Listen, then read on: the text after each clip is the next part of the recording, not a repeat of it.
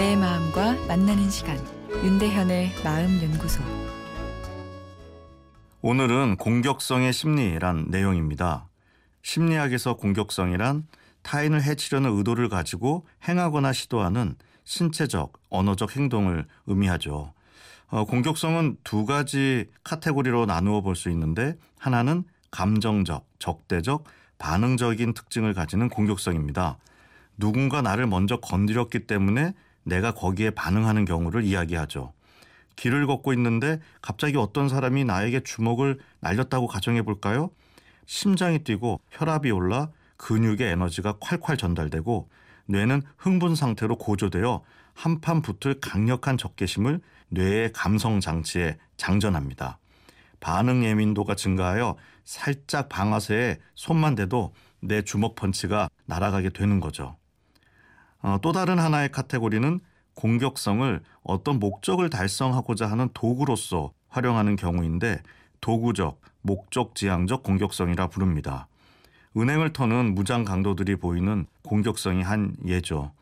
어, 그러나 이론적으로는 이렇게 나누어 볼 수 있지만 실생활에서 보이는 공격성은 두 특징이 뒤섞여 있는 경우가 많습니다.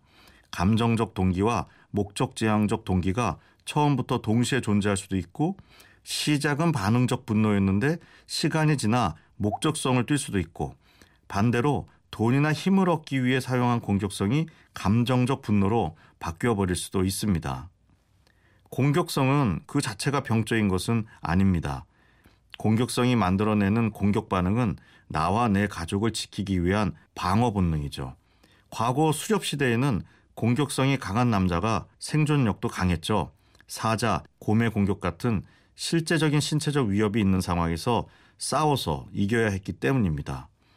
그러나 지금 세상은 공격 반응을 본능대로 표출했다가는 이 사회에서 퇴출이죠.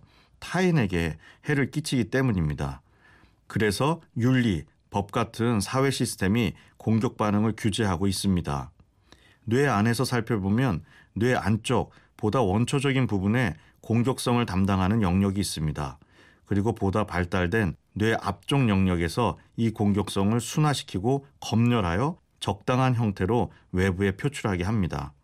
하지만 이 공격성에 대한 검열 통제 장치가 어떤 이유든 제대로 작동하지 않으면 심각한 공격 행동이 나올 수 있는 거죠.